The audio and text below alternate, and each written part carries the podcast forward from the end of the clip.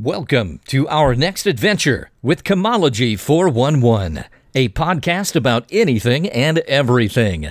Kim and her guests will take you behind the scenes, behind the story, or behind the bar.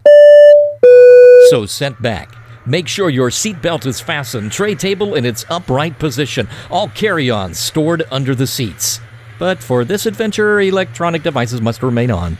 As we are ready to take off on our next adventure, introducing Kim Schultz and Chemology 411. Welcome to episode 14. Tonight we're talking about tips on starting a new business. I am Kim Schultz and I am your adventure coordinator for this show. Let's say hi to my co host Tyson Harley. Hey, Tyson. Hey, how's it going, Kim? Oh, it's doing it's do it's it's going. It's going well. We are in the new year of 2020 when people are listening to this. By the time it's so yes, we are time Yeah. traveling right yes, now. Yes, we are time traveling. So we have not flipped the year just yet. No. Where we are right now. right, But yet we are speaking to you in 2020. I remember back when it was Um, like, oh, 2000 when when the 21st century hits, that'll be so cool. And then it's like a whole fifth of a century passed. Yeah, it's like boom. I mean, Y2K, we didn't die. Now it's 2020, which is kind of cool. we were of able to switch the numbers after all. Right, we were. that. It's crazy. People That was still a big deal for about 14 months. So is it going to work? Is it going to work? I, a lot of IT contractors made a lot of money in that year. Oh, yeah, And I think yeah, some of them yeah. did good work, and other ones probably just made good money because it Oh, wasn't that yeah. hard. yeah, and and the bottled water people made a lot of good money too because people had storage of water because evidently we weren't going to have water or something. systems might go down. Everything was going down, but So with this is going to be an interesting one. I, I said that I didn't uh, didn't research it per se because I would just play the sounding board Right. and the and the um, curious but layperson audience member here. right. So and this is my this is my specialty. This is one of my jobs. So anyway, Oh, can we do that one thing? Yeah, I think we can. I mean, Okay, it so was usually we, we had just- like we we had such so many people that contacted us, and they were just like, "We love it." Yeah, that's not true because we The other magic of magic of podcasts we haven't haven't taken any time between recording. Right, exactly. We're still on the same night, but I'm sure when they hear this, they're gonna love when it. When we come to Tyson, the first thing we do is like, "Hey, Tyson, what's up?" And then I'm like, "Okay, we should call that Tyson's quick hits." You know, like Mike Tyson. boom. "Pah! I'm gonna eat your children.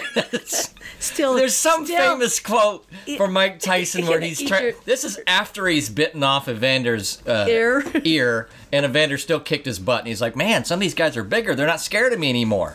So then he started getting crazy. Instead of just being a good boxer, he had to like try to scare him. Right. And he said he was going to eat somebody's children. I can't remember the beat I- he beat the guy or not. Probably not. Probably Uh, not. So anyway, that's that's where that comes from. Maybe we'll build a liner around it. But anyway, so this is Tyson's quick hits. So before we get to the main topic, just a few things.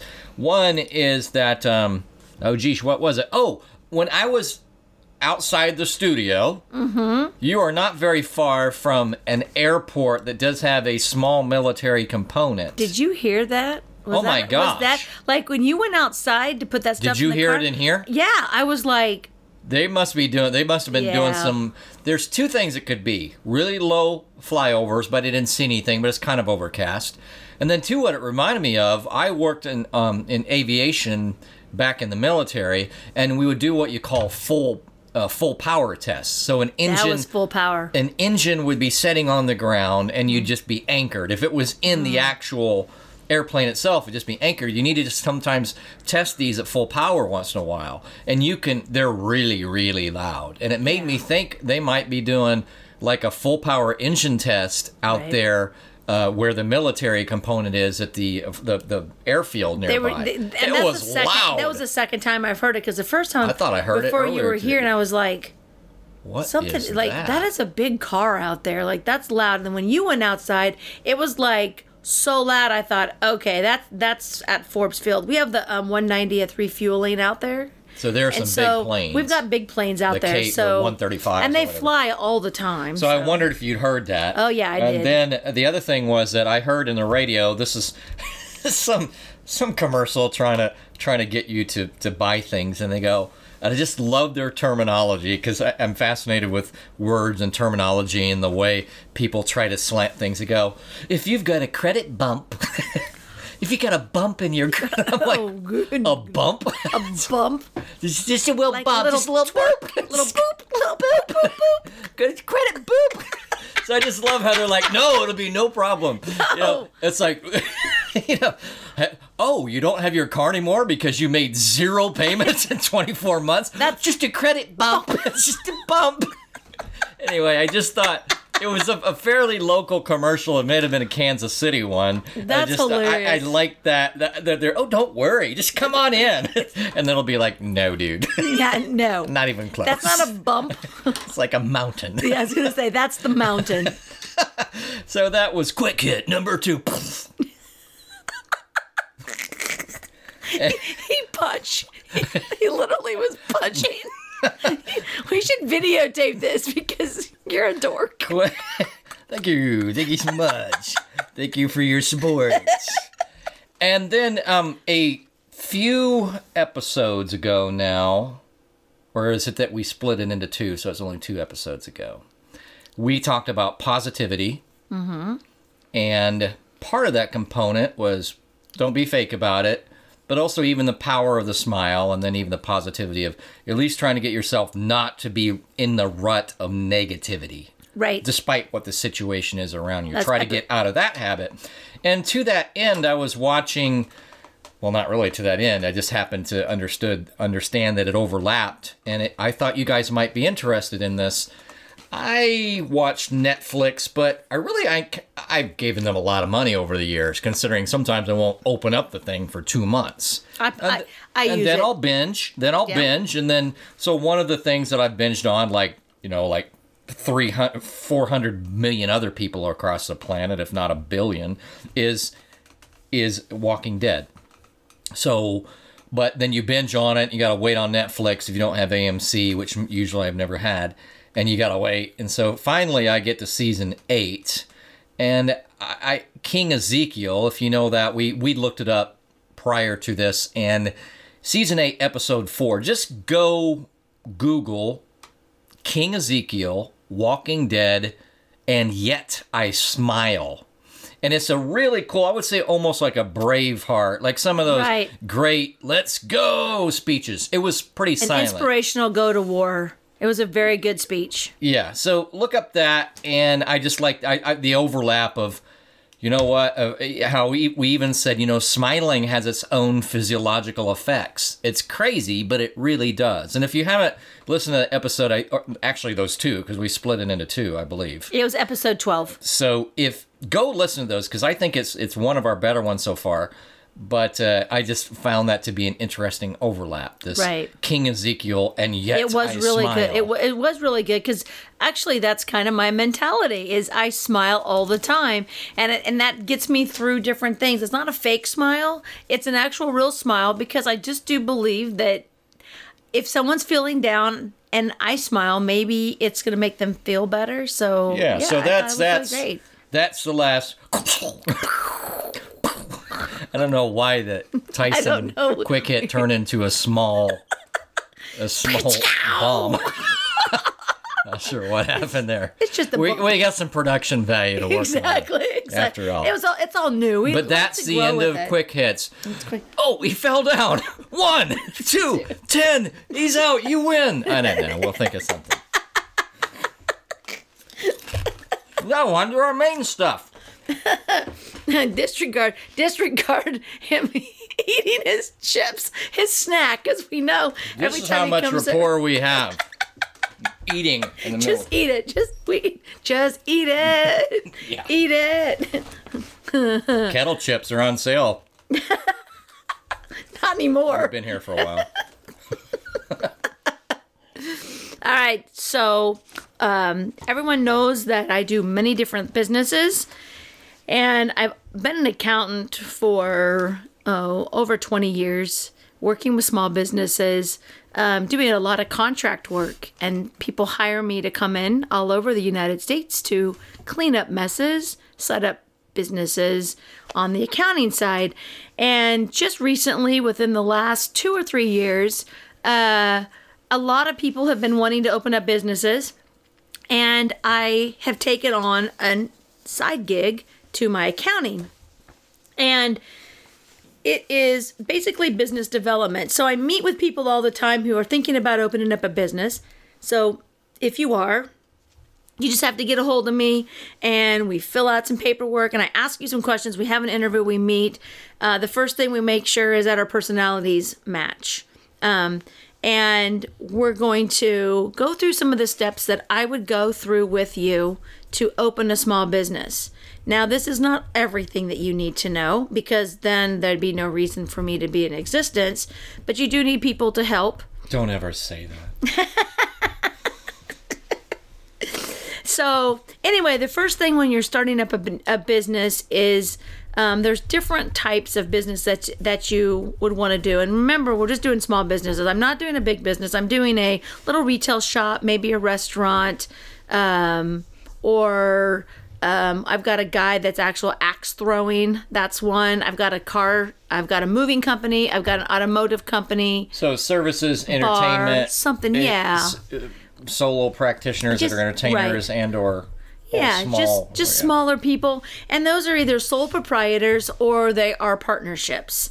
Um, so we're going to go over. That's the first thing, and that's the most important thing that you need to think about because um, you need to be in the right category, and you need to know what you need to be.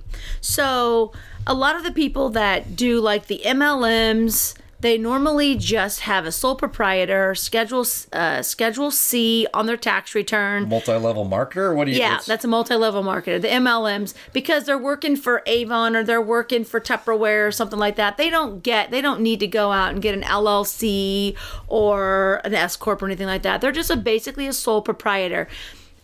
A so lot of you people said they do a what? they do a Schedule C, Okay. and that's just on your tax return. All right. Um, and you fill it out. Oh. It's just the business income tax. You put your income, your expenses, and whatever's left on there is going to go over on your 1040. You're not incorporating or any of those related No, things. You're just no, simply t- you're uh, just filing in a different way. Correct. So maybe you go out and you mow lawns, and it's just you, and you're going to go out and um, mow some neighbors' lawns, and you really you go out and you just you don't have any employees. It's just you. You work a full time job, but you really you're supposed to legally claim this income less the expenses. You could just fill out a sole proprietor if that's what you did. That's what you would do. Okay, so it used to just be uh, the sole proprietor, then it would be an S corp, and then it'd be a corporation and kind of stuff like that. And a while back, and it's been years, they came up with um, the limited liability corporation or company. And what basically that does is it is a simple way. You don't have to have a board. You don't have to have all the shares that you have to have as a corporation.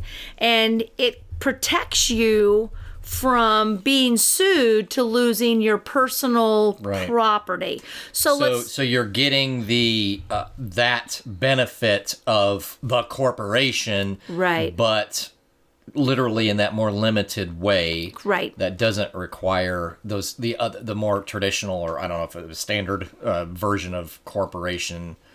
It, it's it's a smaller version of it. It's limited. Right. Okay. And- and because you- I've always heard, even just in business classes, that that's one of the chief things about any corporation is that lack of personal liability. Right. And you you never know what's going to go on. So let's say that you are mowing lawns and you go and you mow over top of her prize winning uh, roses and she comes after you and says those roses i make $25000 on those roses. I'm going to sue you. And you're just a you're just a sole proprietor and they come after you and you and You and you and you have no you don't have the right stuff. She could take the car they could lean put the lien on the house they could do all that kind of stuff to it versus S corp. What, we'll get what, to what, that. What benefit? Okay, That's different. Uh, we're gonna we'll keep with the LLC. So the LLC can be an, a um a sole proprietor LLC, which basically you still file on a Schedule uh, C. You do not have to file a corporate return for an individual LLC. You still get the same coverage. So, like my company, Creatively Bold, is an LLC and it's a sole proprietor. So, um, I'm- don't have to fill out the 1065, which is actually a business return for partnerships. All right. So that saves you money there. So in the state of Kansas, you go to the Secretary of State and you register your business. And currently, due to the new Secretary of State, they've added some fees. So it's like $166. You basically takes you a few minutes to do. Now, Talking even for the sole proprietor. for the LLC. Yeah, LLC is the same. It doesn't matter what you're doing. To get the LLC, Okay. you have to pay. Um, and then we have um, annual, we have to pay like $50 or something annually to renew it. If you're in like Missouri, that's different. It's a different cost to do it. I don't think there's an annual fee to keep it. And so each state is different. You contact your Secretary of State and they're going to be the one that's going to help you. Your name, the name out there has to not be taken. Um, and that registers it in your state. And then also, as I would understand, as I understand, I, I believe those those types of fees and or annual renewal fees vary hugely. Yep. Oh my states. gosh, yeah. Yeah. Some of them could be free. Some of them could be a lot more. That it just depends on it depends on your state. Mm-hmm. all right. So you so some people will go to a professional and have them fill it out for them and that's perfectly fine but if if you go to someone and um, in the state of Kansas and they're wanting to charge you hundreds and hundreds of dollars for a sole proprietor LLC then you might want to call me because you can do it in five minutes um, in the state of Kansas. I don't do other states LLCs, but I can. I can figure out it's. I can figure out anything. I can contact Secretary of State if you feel uncomfortable about it. We can figure out how to get it done. I couldn't tell you. Um, but I know that it's not going to be very complicated to get an LLC. I just can't imagine um, being too complicated. But what you get into next is you've got an S corp. All right. Oh, so can I have an intermediate question? Uh huh. So when you said limited liability corporation, and you said it could be as small as a sole proprietor, then what's that upper limit for the size? It's it could be a partnership. Meaning it, it's only a couple or three people? It could be four or five people. It doesn't matter. It's a limited liability company or corporation or whatever they want to call it. Can be as many people as you put on it. Um, so I've got one that has three. So we've got you know they there's they have they divide it. The ownership of the company is one third, one third, one third. So you could have one fifth, one fifth, one fifth, one fifth if you want to. Um, that doesn't matter. Okay, so it, when you're talking about this this set of uh, smaller businesses, like you're trying to say as a context today, Mm-hmm. for the most part, that should cover most of these scenarios you're talking about. Right. Okay. Right. So with an LLC in and in the state of Kansas, and like I said, I'm not familiar with other states to be able to speak about it, and it's probably everywhere. But in the state of Kansas, an LLC, when you pay yourself on a payroll part, you don't have to pay unemployment because you can't get unemployment. You're not going to get unemployment on your own LLC. So you can't, oh, I'm going to close my LLC and then I'm going to file for unemployment. Only your employees are going to get that. So you don't have to pay that tax when you're in the state of Kansas. And you don't even have to pay yourself a payroll check. You can just take what they call is a guaranteed payment, meaning um, you might say, I want to, I get 25% of the profit. So at the end of the month, after I've calculated everything and you've got, you know, $23,000, I take 25% of that and I'll, I'll write you a In, check. in essence, like, uh, are you saying that for the owners or for any? Isn't that For what you're saying? You're not the owner, so you're not getting quote paid, so you don't you don't have to pay unemployment. Right, you're not paying unemployment. not on payroll. Right, you're not on payroll. You're You don't have to be on payroll. So this is very important. You do not have to be on payroll at an LLC. You are you are liable to pay your own taxes on your money through your your own money. So you would have to set up estimated tax payments through the IRS, through the state, send in money quarterly because you're going to be paying money So on the profit of the business. payroll, you're saying Therefore, usually taxes are taking out of payroll, so you're gonna have to come. You're gonna have to make up for that because usually they see that people are are are put, putting in whatever once a two weeks. Or Right, once a- right. So, how long until they start going? Uh, where's your stuff? Is it like immediately? Like if you're not keeping No. up with us separately? Well, you're paying all the employee stuff, so Well, that's what I nobody mean. cares. The employee stuff has to be paid, so you're paying that monthly. I mean, you're paying your your employees get paid, and you're paying your employee taxes monthly, quarterly, however however they biweekly, however that's set up.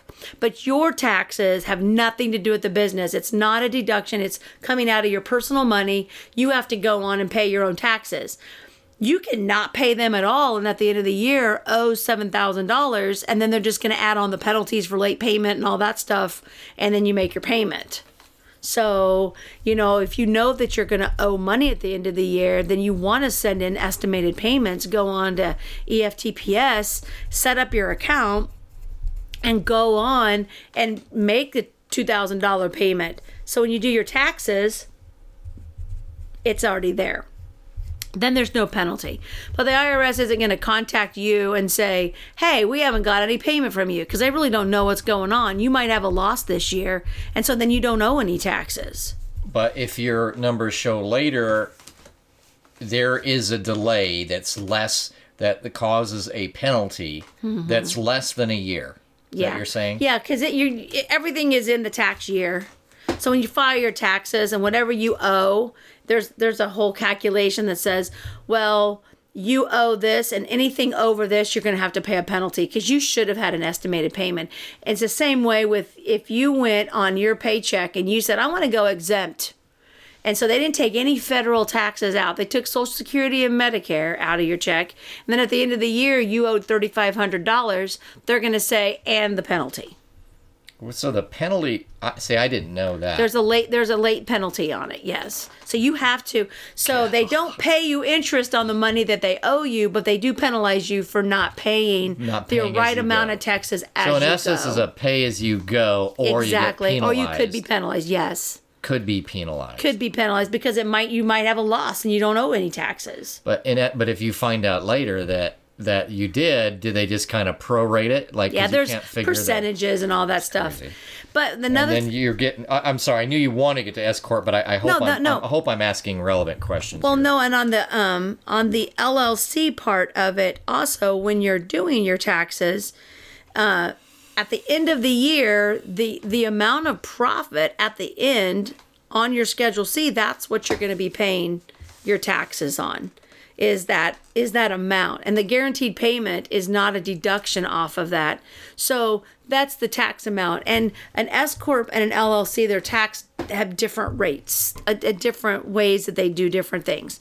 Um, and so, and I don't go, I'm not going into the rates. I'm just trying to get into why people, what, what you want to do. why would you do S corp? Okay, so what happens with an S corp is someone small goes to someone who doesn't believe in an LLC or just really knows about an S corp and just goes, "Oh, no, we got to get you set up on an S corp." And they go do an S corp, what they don't realize is that an S corp you have to have shares. You also have to pay yourself on payroll.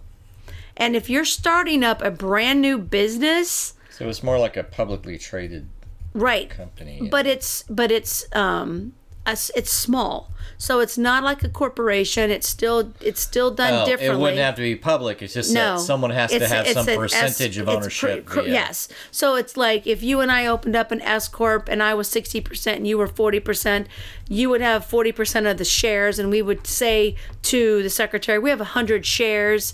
And then you have all this kind of stuff. And honestly the small s corps they really don't follow all of the rules because a corporation has to have the shares. It has to have the board it has to have the minutes there's a lot more to it. So when you said pay, so you're saying in this situation for the uh, payroll, they can't, they don't have the option to just throw an estimated money at whatever. Nope, they gotta be on have to do it on a regular, the regular, Right. just like if you if you were an employee. Right. So when you're opening up a, owners. when you're opening up a business, weird. the owners might not even be able to get paid, but requires that you are paid. And so a couple of my S corps that I've worked with that I've So if you're not making money early, well, I guess in the end it wouldn't matter if you weren't making any money. Right. But as soon as you're making any kind of money, you'd have to have all that structure built in to be figuring that. Right. Well, and, and so I have some businesses who, you know, they go through a hard time and they pref- they prefer just to kind of like just to do the draws. And so they just want to pull the thousand dollars out over here and then but they're an S corp and so when they go in I'm like you have to pay yourself.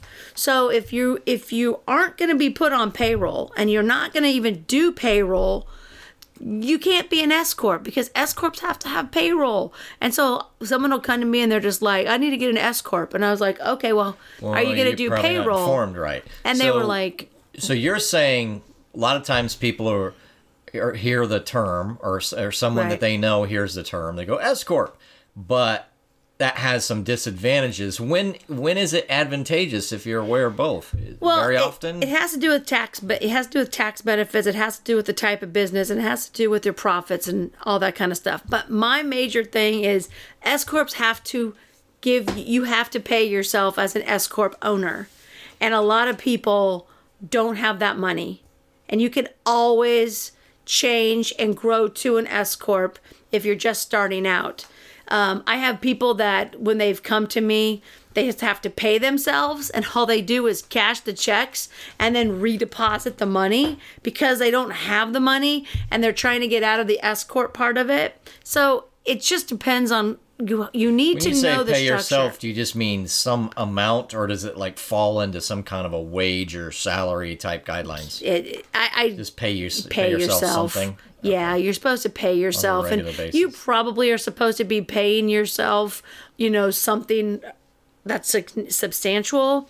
But like I've got some other people who did not know that that got this this uh, this the S corp, and they just don't want to change it. So I said, just pay you a salary of twenty thousand dollars a year. I mean, just pay it. Because as long as you're paying it, what that does is an S corp has to pay unemployment on the to on up to the maximum amount of money. And so if you get audited, they're going to come in and they're going to be like, "Where's your paychecks?" And you're going to have to write a check for unemployment even if you didn't pay yourself because they're to they're going to look at all your money and they're going to be like, "But you withdrew $43,000 in your your in your dividend part." but you didn't pay unemployment on it, unemployment's going to come back. And so it's really about unemployment. So as long as you pay yourself over the maximum amount, which I'm not exactly sure anymore, they keep changing that, the maximum amount of unemployment required by your state, then you're pretty good. Because it's all about paying the taxes. That's all they want is the tax money. All right. So the first thing is is figuring out what you are going to be a sole proprietor, LLC, or an S corp, and the other ones are just way too big. You're I- saying sometimes then what's really logical, what maybe people are getting at, is that LLC might be your best start, and then later on, once you know you need or can or uh, need to do, it makes more sense because you're larger. So it makes more sense for you to have to have payroll. Right. S corp can make sense for other reasons. Correct. Right. All right. So you pick. So you're gonna pick one of one of those, and just and um, I was gonna say something else about S. Oh, so the LLC and the S corp protect you from your personal pro your personal property. All right, but it doesn't protect you personal property from taxes. There is nothing that can keep from sales tax, withholding tax, employment tax, For either any one? sort of tax. Nobody has coverage. You you are personally liable on that um, because that's just the government. The government can take whatever they want. So if you don't pay your taxes, they can come in and they can take your house. They can. Now they're probably not going to try to, but if you get that far down, you're not protected. You're you're you're the government, the IRS can take whatever they want. They don't they can just come in and say, "You know what? We want your car." And they're going to sell your car. So, pay your taxes. That's number one. As being an accountant, your taxes are going to get paid. That's what I do. I've had a client before that said, Well, we don't really pay the taxes on time. I said, Then I don't do your accounting because I'm not going to deal with the IRS. I'm not going to deal with the state. The fees and the penalties are way too high. I'd rather you get a credit card and pay low interest than have to pay those penalty- penalties. Okay, so the second thing is insurance. You need to know and be with someone who understands insurance. I just recently, I've always had, when I had home daycare, I knew I had to have insurance, but I just recently went to a presentation and my friend did it and she's, she is with American Family and she was telling me about insurance and how it worked out. Comes to find out, if you have an office in your house where you're, where you work most of the time, and mm-hmm. you do not have business insurance, anything that is in your office is not covered by your homeowner's insurance. So that means my entire downstairs is, is my office. There's nothing down here covered. If a tornado came through or whatever, they would cover the upstairs, but they uh-huh. literally wouldn't pay me to redo the downstairs because I didn't have insurance for that. Interesting. So that was the first thing I did was I called my insurance guy and he was like, "Oh, I thought you were a contractor." And I was like, "No, I've always worked for my house." He goes, "We got to get you covered." And it was like $27 a month. It wasn't that much to have to pay for it, but I have now, I think I have $200,000, so if a client does come over and something happens to them, the thing is is that if I had a client that would have came and fell down my stairs, my homeowner's insurance would not cover them. But if you came over and fell down my stairs, my homeowners would because you're not my client. You've got to know the rules and laws in your state. So make sure your insurance, you have the right insurance. The second is employees. Um, when it comes to employees, you need to make sure that you have all of your I's dotted and your T's crossed. You need to have a contract. You need to have an employee handbook.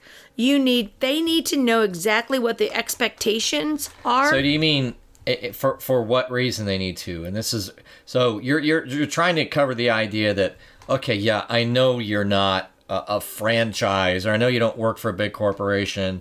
However, some of these stuff you might think, well, only they need to do for their employees. You still need to need, need to do, and why is it they need to do that? for legal purposes because you have no leg to stand on if we had one of our so one of our rules in our books is that you have that you as an employee excuse me get 50% off of your lunch.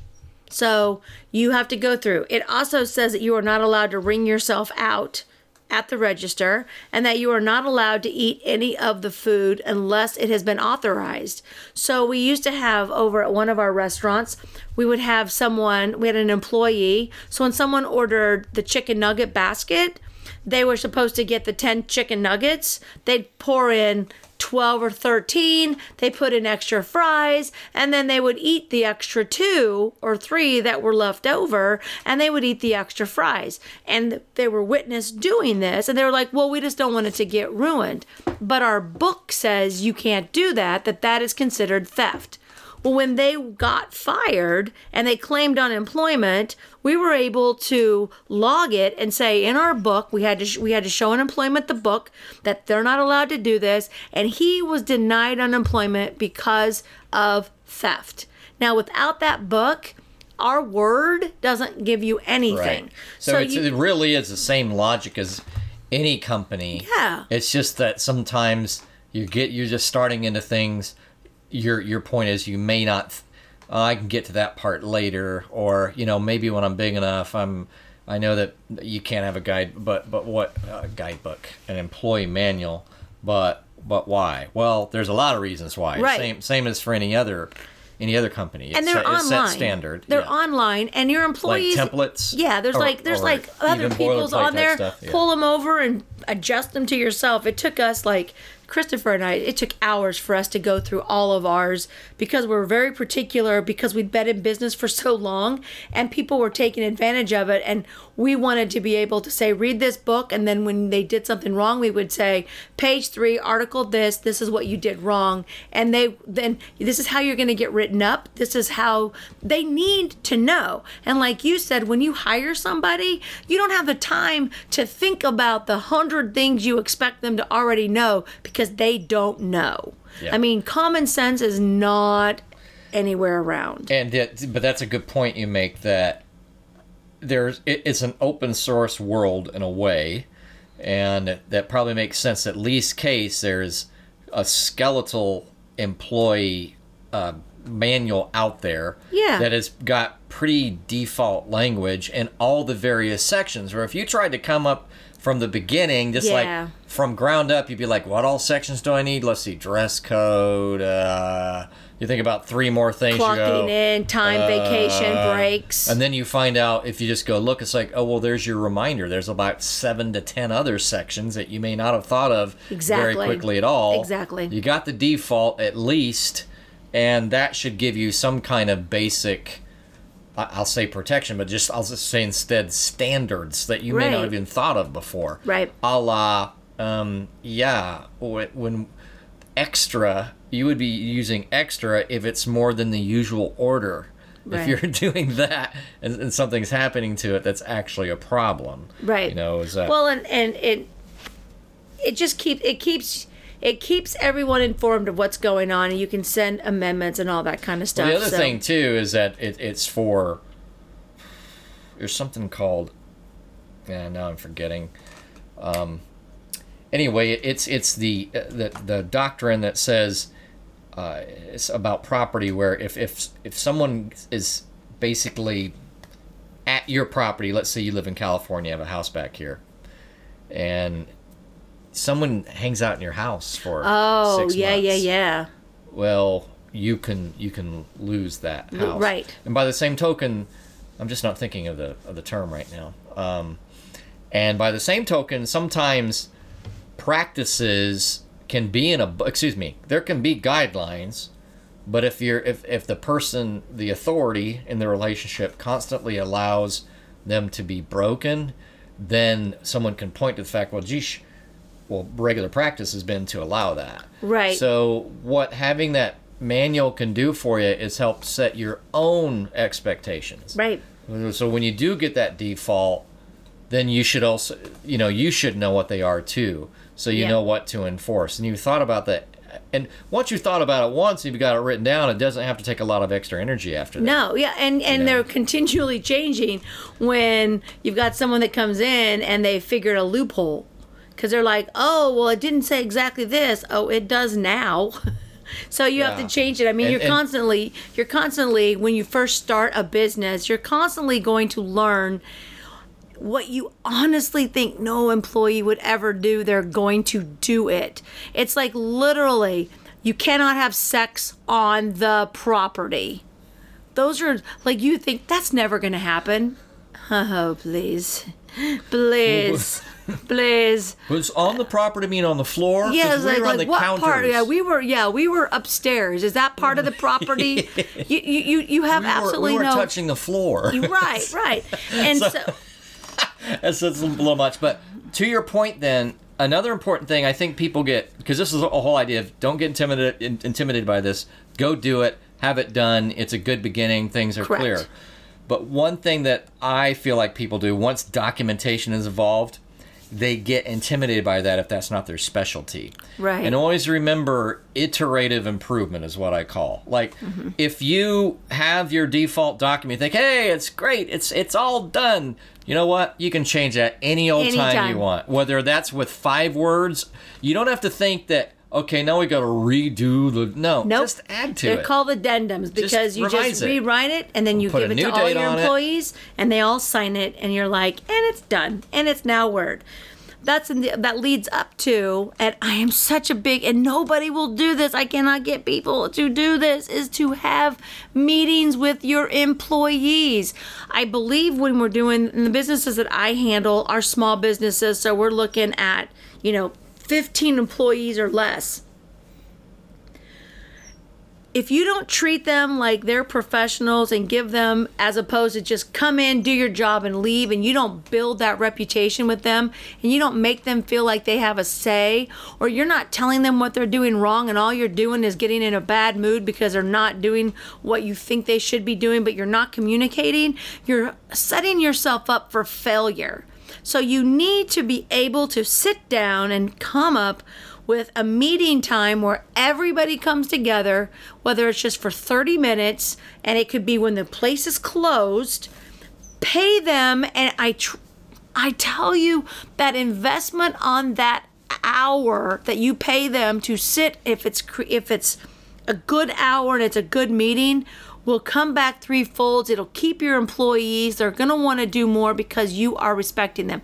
That is one thing that small business Well- owners do not do. That's a giant mistake because what happens is a lot of small business owners will be experts in their field, but they may not be communicators per Mm-hmm. se. But you can't expect them to read minds. No. So you talked about the the employee manual, which is more like kind of personnel type stuff. Right. But it's not like, guys, this is not how we make this dish. I see some of you guys. I appreciate it. You you wouldn't have known, but Right. and then you know later a month later you go. I remember that one deal we talked about. Good job mostly, but I've seen some of you accident, uh, you know, do it this way. Let's Right. tight let's tighten that up. So if people don't have like a communication background, you need to get it, even just a little. Like you know this stuff, so don't be intimidated by the idea. I haven't been to Toastmasters, or you know, I'm not. You're not a public speaker. No. You're just the leader. You're you just- know what right. needs to be done, and you want everybody else to know what needs to be done. And- and you can, and if if you can sit down with the person that you're most passionate, who, who you most want to talk to about the passion that is your business, whether it's your partner, whether it's your buddy, um, whether it's somebody else, then you can do that with everybody else. Right. It's a And- small group. You are in charge of them. Guess what? They have to listen. and you're just stressed out. Like calling me or calling somebody else and complaining about what someone at your business is doing doesn't fix the problem if they don't understand. And then you having an attitude, like a lot of people just kind of like, I'm just not going to talk to him. Oh, okay. Well, that's gonna mature. work I mean, really that's well. really good. That's So, going to happen. This reminds me of a, a holiday thing that cracks me up, but it's the same. It's you're going to see the overlap. I swear there's an overlap here. So you hear all these commercials this time of year. It drives me crazy as a former uh, commercial writer. So and so hobbies would like to thank, would like to wish. So somebody, it's like, hey. This is your chance. Right. You don't have to. I just just the wording. I follow me. Would like to. Here's your commercial. You're, you're voicing it right now. Right. Why don't you just wish him right now instead Right. of still wanting to wish? I'm thinking about it. this is your chance. It's your opportunity. Joe, Joe and me hobbies wishes you. Yeah, would we like to. Would like to, so, but we're not going to. but by the same token, then this idea that boy, I sure, I sure wish they would. I wish they would understand how to do this right. Yeah. You got control over that, buddy. right.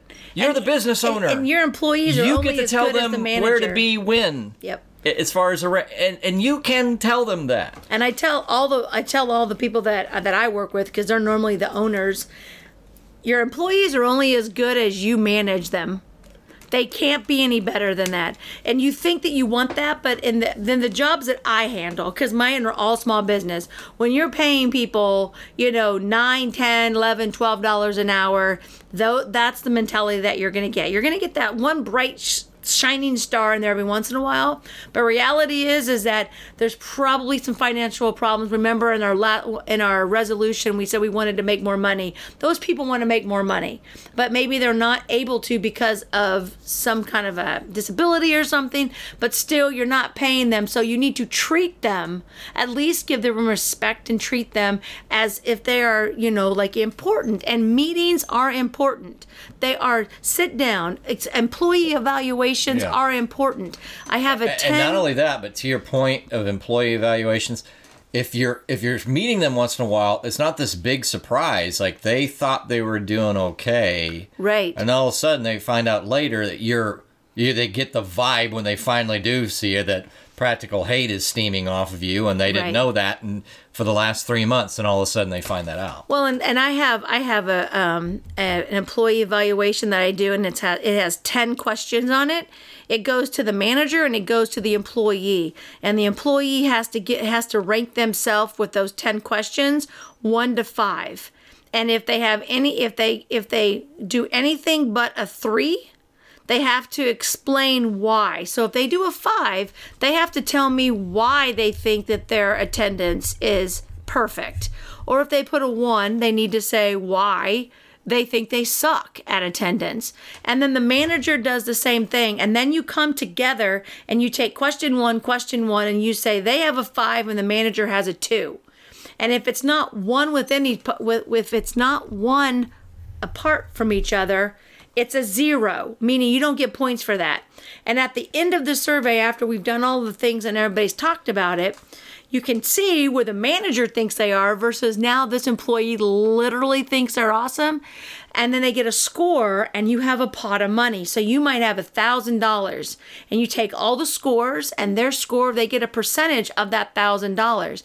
Then they realize, shit, I can't put five because I really haven't been doing good. They get more honest because they they want that point. And if they get the points, if they can guess what the supervisor is going to say about them cl- within a point, Within a point, yeah. Then they get the point. But if they're if they say they're a two and they say they're a five, How do you police whether the supervisors? it doesn't matter. It does. It doesn't matter. It's the supervisor. These are small businesses with ten employees. This isn't like a corporation. This is just a very small thing. And but they have to write. If it's not a three, they have to write why Right. they're so low or so high. And so you know, most people, if they were smart, they would just go three. Like just go three because their chance of getting the point is easier. But people have egos and they're not good. They don't want to be average, so they want to be above average. So evaluations very simple. Not you don't have to sit down and take tons and tons of time. You hand it out. You say, bring this back to your meeting tomorrow at 1.30 and you and you add up the scores and you look at it. You discuss the answers and you're out within so, 15 so, minutes. So much of what's interesting, what you're saying is that people end up paying a lot of extra money, and maybe that's when they're a little bit bigger, for all these HR uh, uh, outsourcing.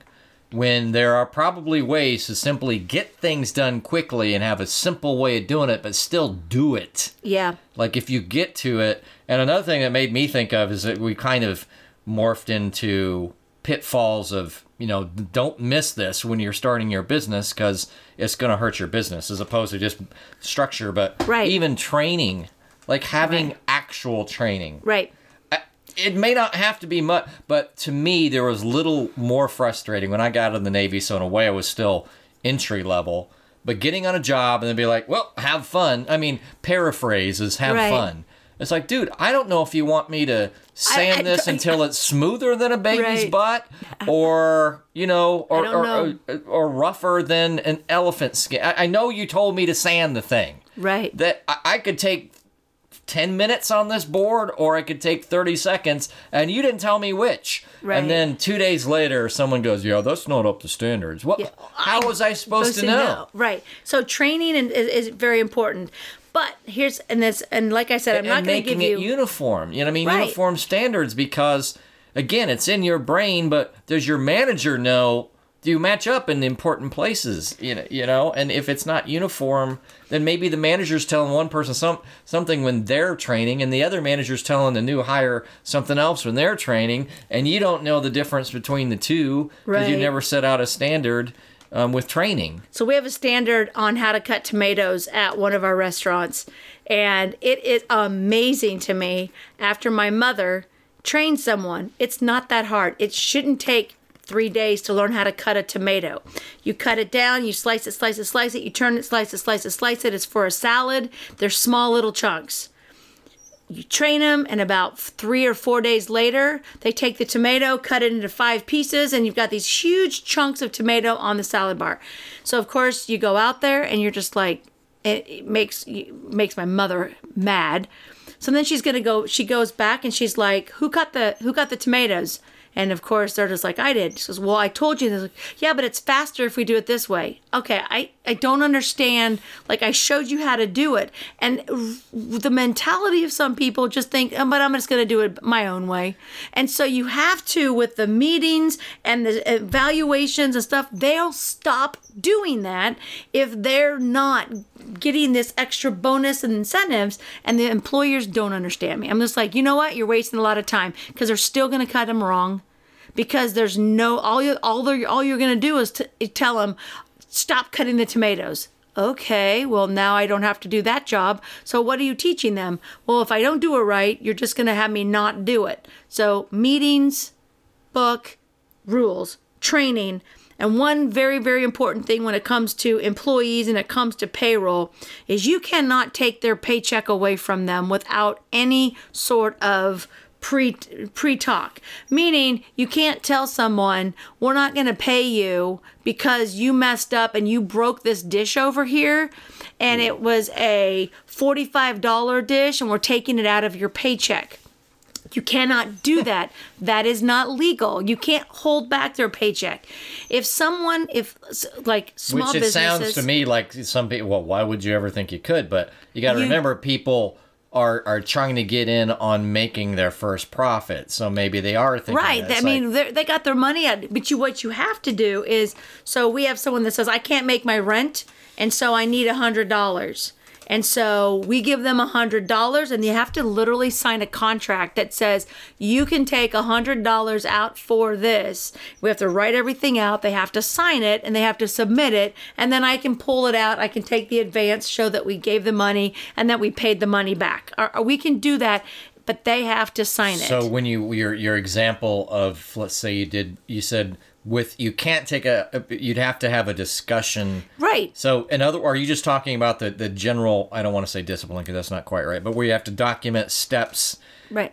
Could you ever say, okay, you, you broke a forty five dollar dish? I just want to, I want to write you, up on that. Write it, you can write it, and that if it's in the employee handbook that says if you break things or you destroy things, whatever, you are financially responsible. You go to them and you just say, you have to pay me that forty five dollars, and then they say, well, just take it out of my paycheck. You hand them a piece of paper, you write it down, and you write the story down, and then you have them sign it. It's just for the fact that they go to someone and go, "They took this money out of my check, and you told me to." You can do that. That's that's that's that's legal with they know what you're taking out you're taking out um, uniforms. You're taking out that. So if you have a uniform that they're gonna wear they have to sign a piece of paper that says yes you may pay take the uniform cost out of my paycheck. If that's if that's legal in the state a lot of states it's not legal. You have to know your legalities in that. But you if whatever's legal they have to sign they have to sign for anything coming out of that paycheck. So that break dish uh, now uh, uh, example was really, you can do it immediately, but if it's in your guidebook, if there's already a standard, right and otherwise you can't just go. By the way, Right. You know, you can't. You can't. That well, you can't. No, you can. You- I'm just saying. I'm just saying the guidebook helps you say tell them. But no, you could say you owe me forty five dollars for this plate. So you're not coming back to work until you pay me. They can say take it out of my paycheck. All right, we'll take it out, sign it. Or they can cash their paycheck and they can hand it to you. You have it's but it's better to have it in your book that says like you have to if you break it. I mean, if you if you have an but I employee thought you were that saying it's illegal. You no, no, it's illegal, just to take it out because it's in your handbook. They still have to sign a piece of paper. Oh, I was to just take saying- it out. Like you just oh you're getting nine fifty no you're getting nine oh five we just took the forty five out. You we took to the forty. You can't do that. You've got to have a. Even though it's in the handbook, let's say that you work in a in a priceless glass uh, built thing, and you go over and they see you on there, and you just pushed it over and you broke it, and they could say, you know, you're liable to pay for it. You you still have to you still have to notify them, and they need to sign it for yourself. That's don't mess with people's paychecks. That's just period. and You don't want to do that. Okay, so a couple more things before we go to commercial. An FEIN number, really quick. A lot of people tell you not to get one. Nowadays, you do not want people having your social security number. So if you Is are federal identification number? Federal identification number. If you are mowing lawns and you get a corporate account, that corporate account's going to ask you for a W 9. On that W 9, they're going to give you a 1099 at the end of the year that shows how much money they paid you. On the W 9, they're going to require you to put your FEIN number, which is your federal identification number, employer identification number, or they're going to have to put your social security number. I will never put my social security number on any form, so I have an FEIN number. And then when I file my taxes on my Schedule C, I use my FEIN number on that that shows the government that I actually do have my business. That's why I got my FEIN number. Normally, I mean, you have to have one if you have employees, but you don't have to have one for other things. I do not want my social security number just in anybody's hands because nowadays that is not a good thing. Back in the old days, remember we used to have them on our checks? You had your social security number, you had your driver's license number. Nobody cared because oh, there Oh, I really wasn't that much out in the. but back Like, in the oh, day, there really How would wasn't. you think that's a good idea? What do you? We used to put it maybe not in Kansas because I don't remember I had a driver's license here yet. yeah. It used to be on the driver's license. When I went to KU, that was like- my that was my student identification number. Don't worry, this will this will never be used for anything. It's just purely for Social Security, and then it became a universal number. I'm universal like, what number. You talking but then people started connecting Yeah. it too much. So anyway, FEIN number, and then So you're th- you're saying I'm saying get an FEIN number. Go to IRS. a lot of times you think, okay, well that's a employer identification number, so you think, eh, it's small or your sole or whatever. You that doesn't really apply, but it actually has advantages. It has because you don't have to use your social security number.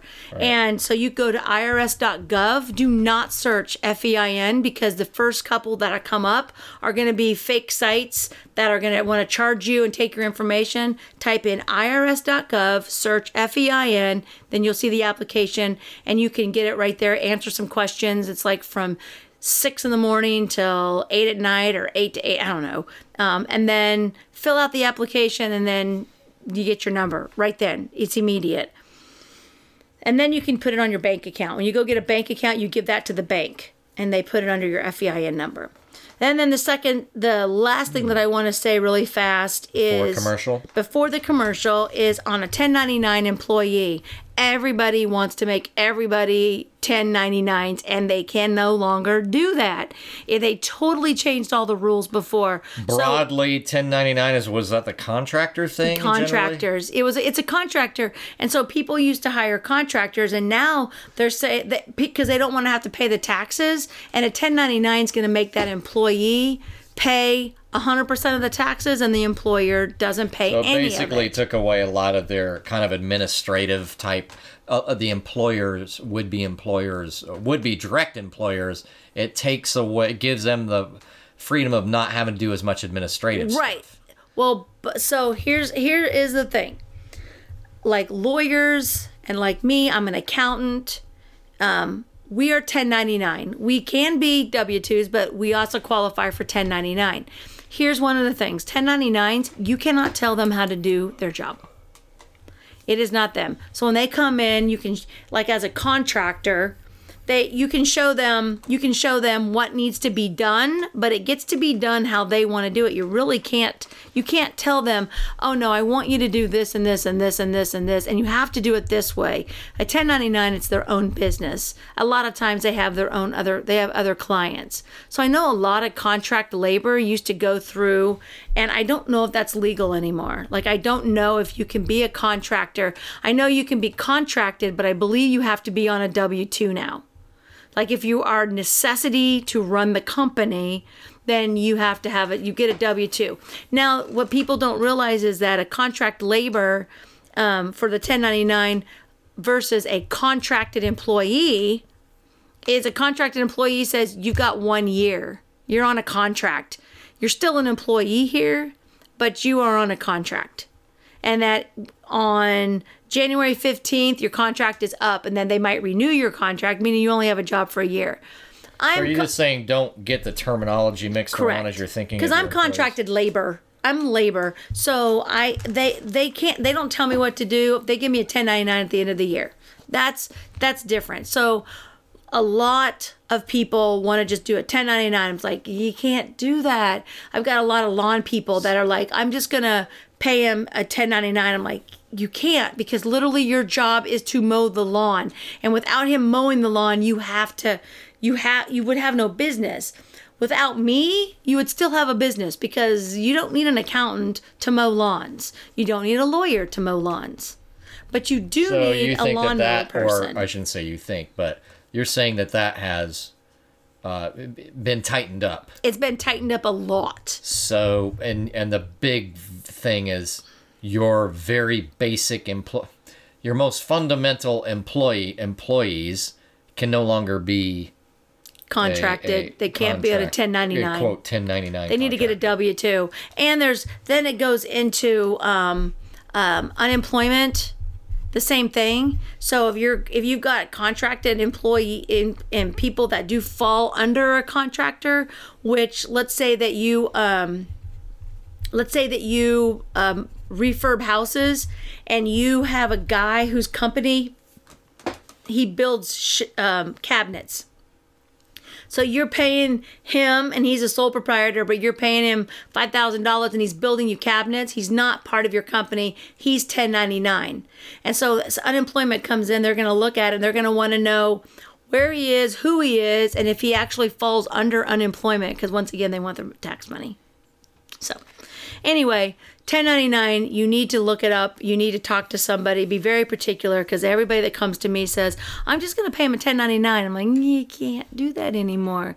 And the You IRS. can't do it anywhere as easy as they might be thinking. Right, from- and the IRS will come back after you because you got to submit the 1099s in there, and a lot of people think they can pay So be like, the okay, table. you got a business. Where are your employees? And Right. so if they see somebody where they literally don't have any W two employees, and they're sending in a bunch of for them, or not very many.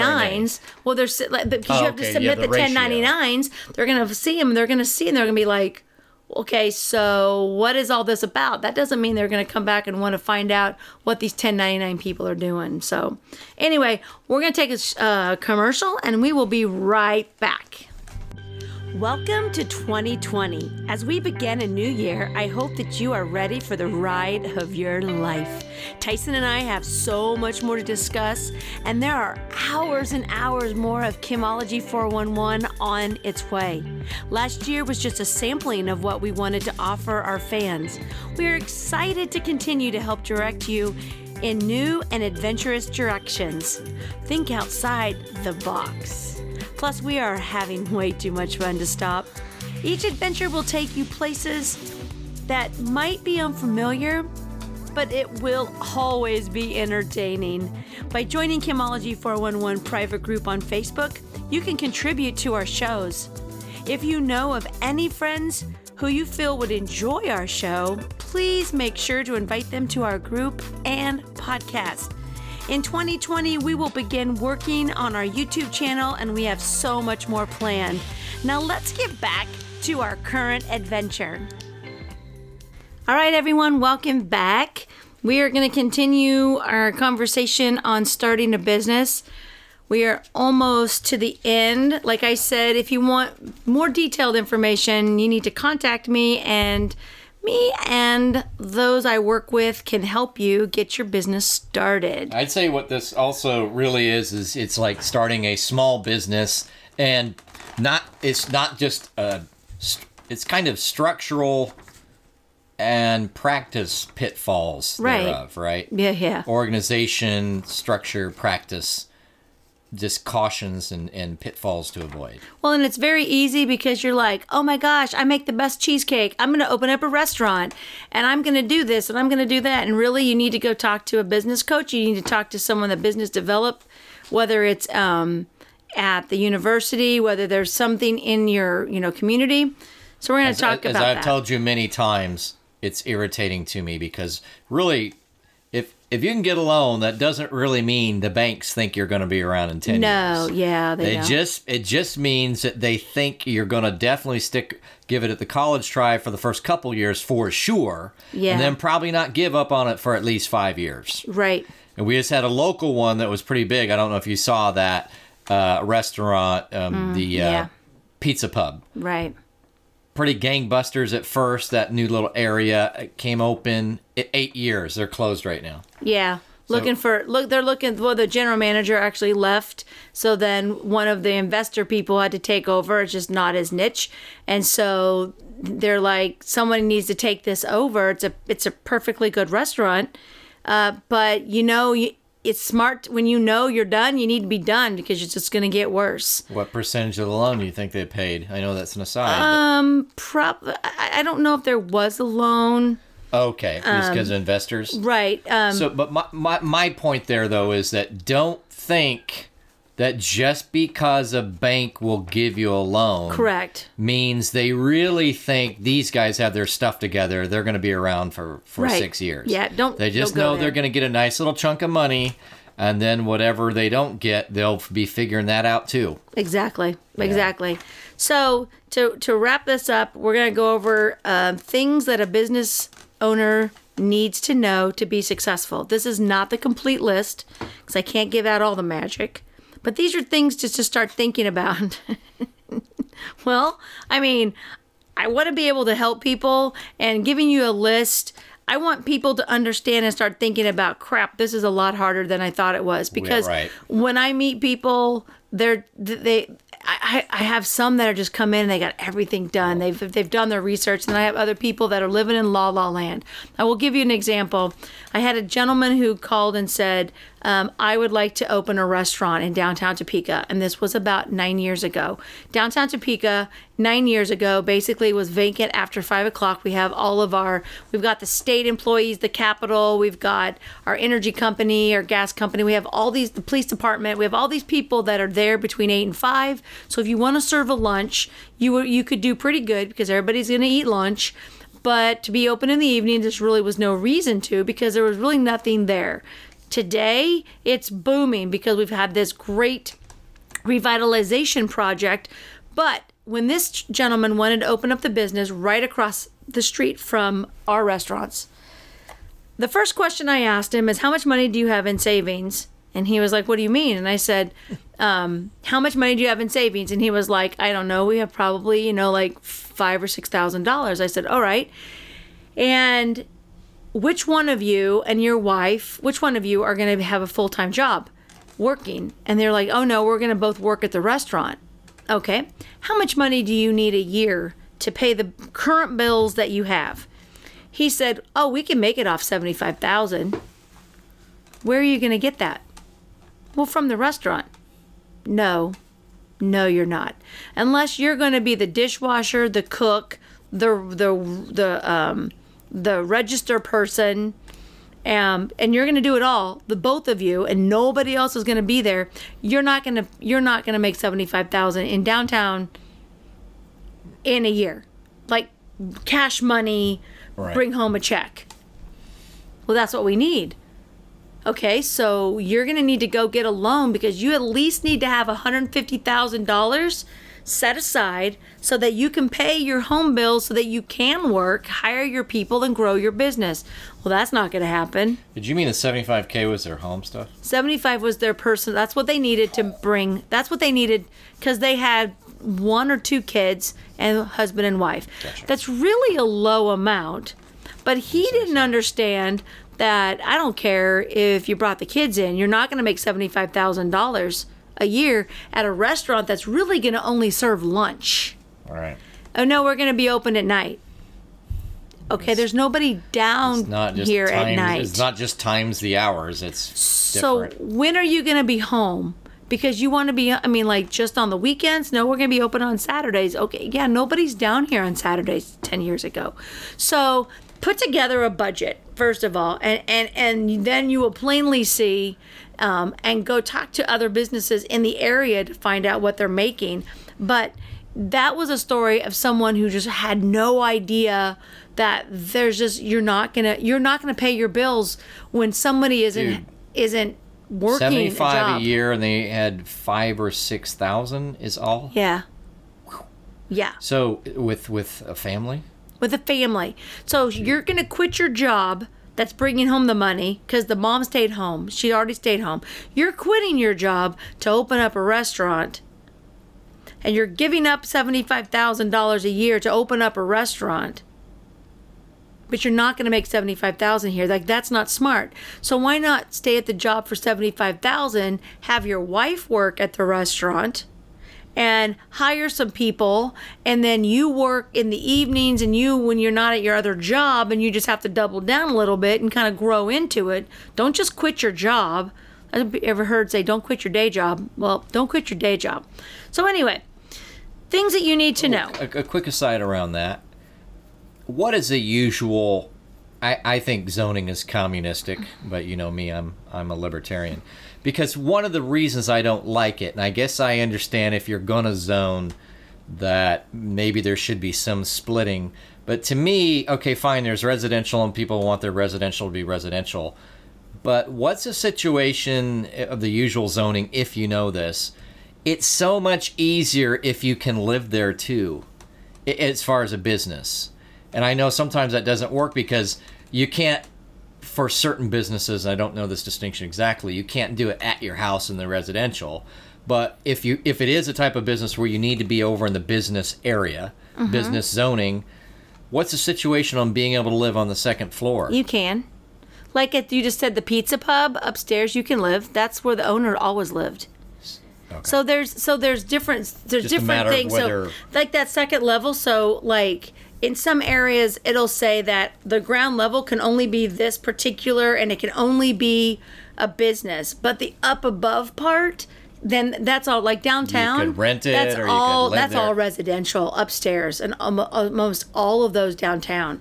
But you can't live down. You can't live on the bottom. So that's floor. what we lose a little bit. I know this is an aside, but with with businesses, uh, companies getting more and more centralized and corporatized, and less mom and pop, is that people who do then try to start their own businesses, or it's, it's I'm not quite saying that right, but back it, it was less about profits and more about am I. uh, Listen, I'm living here, so anything, so much of my costs are down. Right. 'Cause let's say they own it already, or whatever. Like my brother like, an owns- old time inn, building. like an old time inn. Right. That's how I'm talking way back, right? Like, well, nobody cares about it definitely being the the money wouldn't be right then, but definitely be fifty five dollars a night because that's what corporate needs and that's Right. the rate. The person lives there. They've got low. They've got low, low overhead. So I've always wondered about that. It seems like it would be simpler to start Yeah. to start a business if you're living there all, also and it's not just Right. all new costs besides your house in another part of So town. like our business that we have, our building is zoned downstairs is residential, and then the the ground level our business, and then we are uh, business upstairs as well. So if we wanted to make the upstairs where someone wanted to live up there, we would have to rezone it legally. I mean, if somebody lived up there, nobody would really know, but it's not really meant to live up there. I mean, there's no shower, there's no nothing up there to live. It's literally it's literally office space. So it's it's been zoned that way. But a lot of the other businesses, everybody lives upstairs um, This isn't of their usually they can do that Yeah, definitely, All right. definitely. I'm sorry for the aside, Yeah, but I was just thinking that. of affordability. Yeah. So, anyway, the first thing is to have a business plan. The second thing is be realistic. Just be realistic. People are like, oh no, I'm going to do. No, be realistic. Know the trends in the area, what's going on, know the traffic.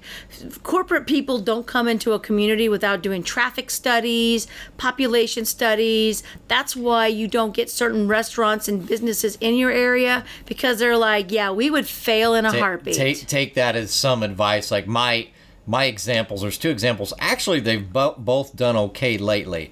But sometimes you see a location, go that location's probably great, and then you realize no, no, no, that's visually you can see it, but it's really on an island. Right. It's like. Yeah, you can see Alcatraz from San Francisco, but that doesn't mean you can get there easy. Right.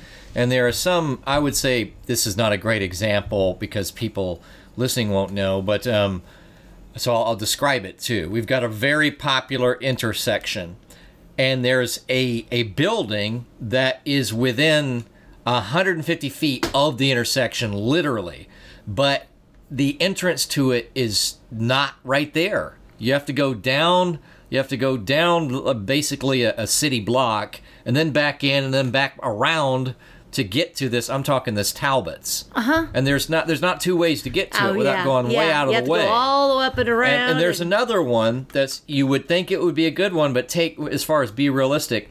See how many. If this one of these were three businesses have been there in the last five years and have all been local businesses, take that as a hint that maybe it's actually not a great location. Right. My example would be what is now. So this for for the listeners.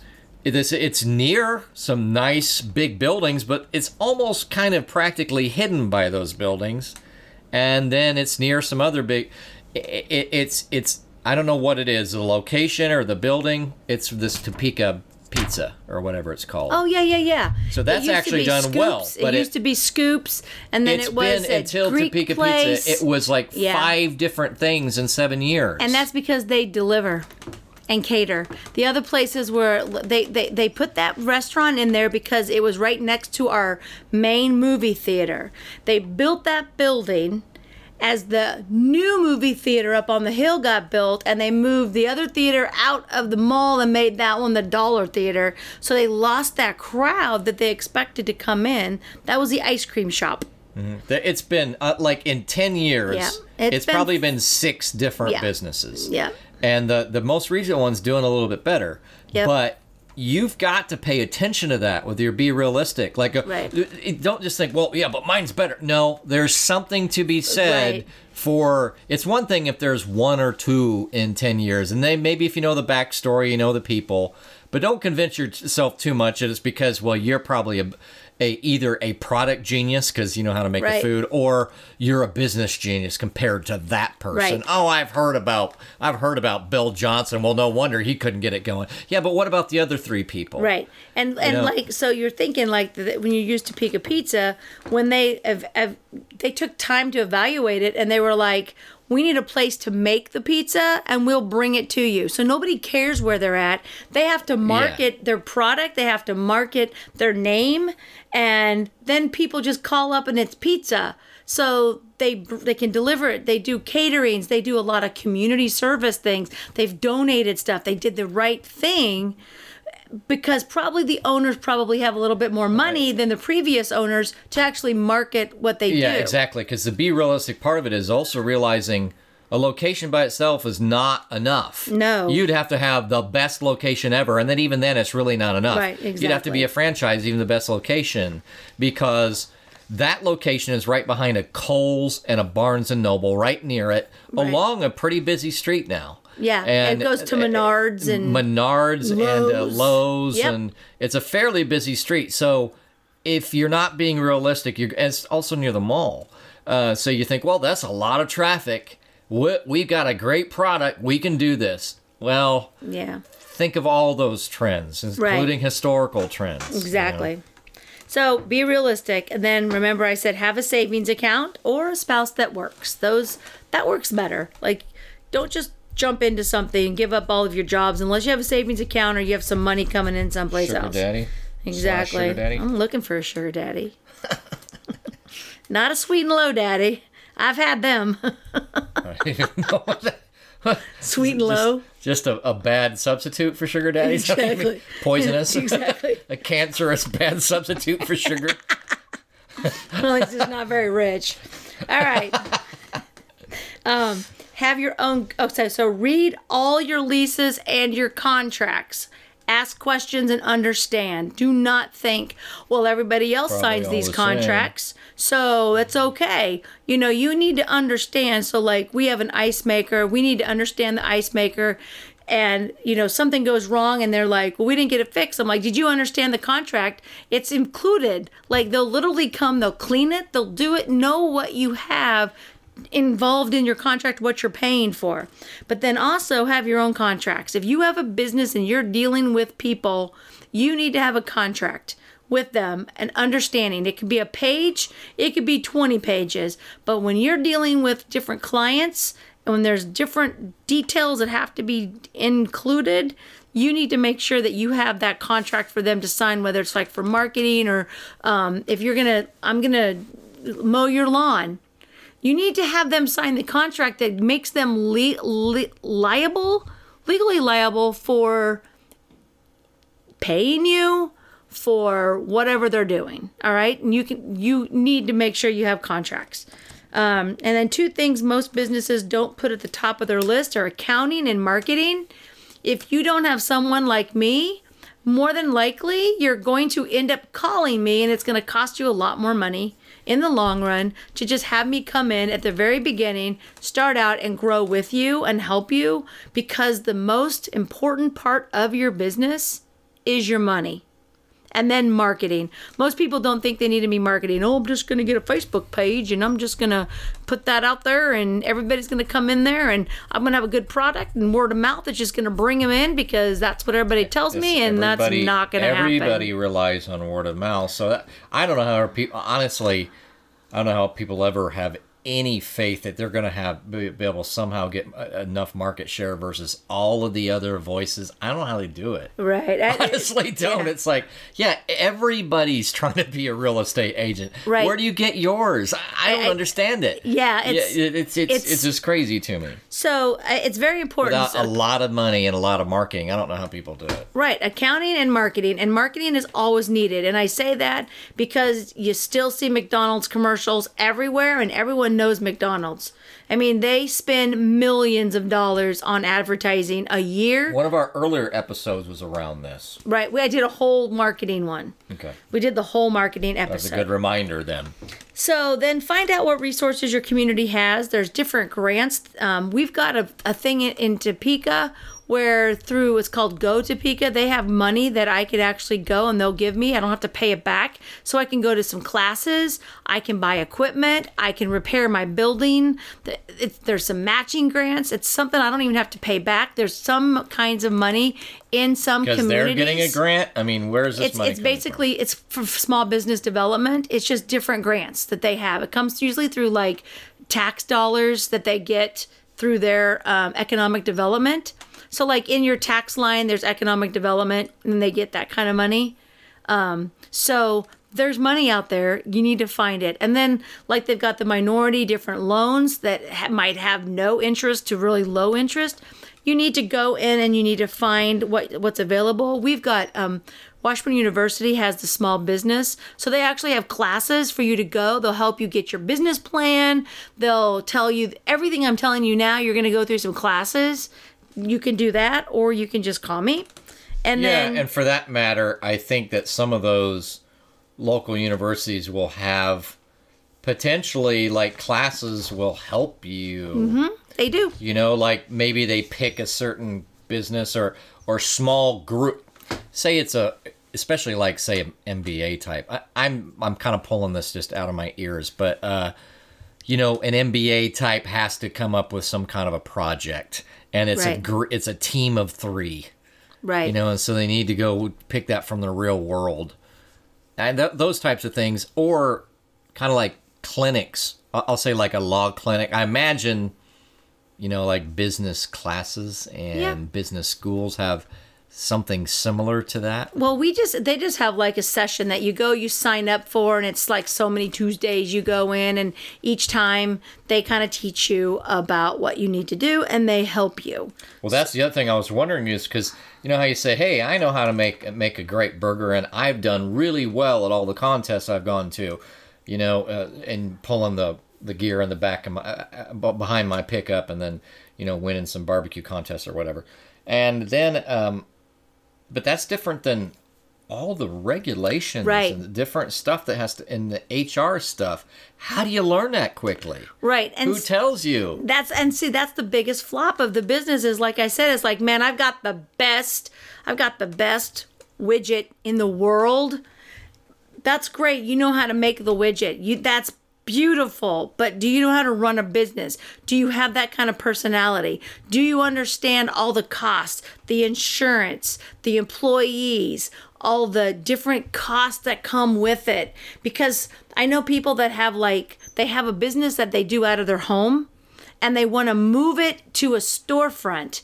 And I'm looking at them and I'm thinking, okay, so right now you're making $40,000 a year on your business. You're going to take that business, which you're you're doing And as much as you subtract a lot possibly can. are you gonna hire more people? Are you gonna what volume more can you possibly do to take out that 40% overhead to make 40,000 you're going to have to either double if not triple what you're making to even pay to make the same amount of money. Yeah, and that's where I, I think people can. It's there, like your example of seventy five thousand only had six thousand, and and he's like, I just want to quit. I think the guy wanted to quit his job. right Okay, but so what what happens is that people can be in a a rut in life, and something that they've used as kind of kind of the side hustle that they enjoy. It's t- it's like now it's time to make a decision. They're not necessarily being realistic. Um, and somebody tells them, "Hey, you can probably make a lot of money at this if you went full time." It's like, yeah, but there's that fine balance Yeah. between the amount of labor and, and commitment and and money for that side hustle that's almost like a hobby right versus having to make it all of a sudden you're gonna have to worry worry about 10 times as many things and then some right you know so Yeah, I um, told kind of to that it's like point it's it's like I don't try to talk people out of it. If I think they have a good idea, then I want them to start the right way. I want them to start slow. I met with someone the other day and he was like, I have this business, but I also have this business and I have this other business and I want to do this. I'm like, whoa, whoa, whoa, whoa. We're gonna do one. We're gonna do one because right now you're doing this one. Let's grow this one, make it good, calm down because if you take on too much, you're just gonna fall apart and everything's gonna the fail. other thing too is what are the alternatives like maybe someone just has to understand that maybe a happy medium is some kind of a licensing or a partnership or Right. where you're not running the business but you find the Right. right, business partner to do that And that's what I do. So I am the accountant and the business development, but then my friend Andrea has our marketing company, and I started her marketing company because I needed a marketing company to help my clients. I don't want to be a marketing company, and she did. So I started her, I mentor her to do the marketing company.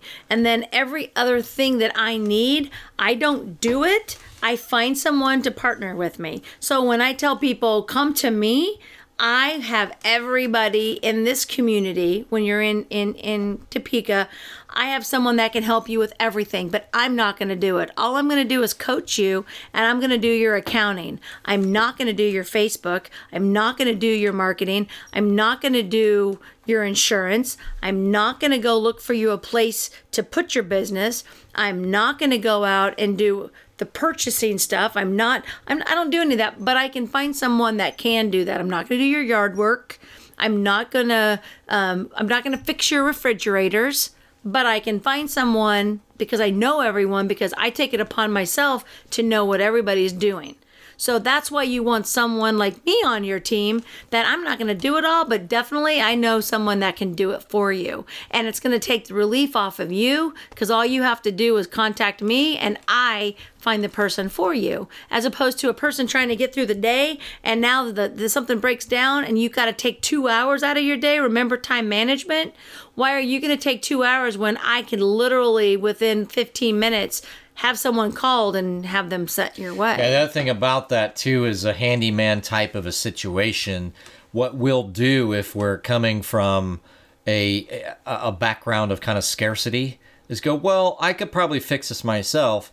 And sometimes you got to figure out total hours times what your what your what your hours are supposedly worth versus yeah, you're going to pay pay that guy or girl 75 an hour, but they might get it done in 2 hours. Right. And so are you going to if you want to be say you think, well, you know, I I I put my time at $50 an hour, let's say.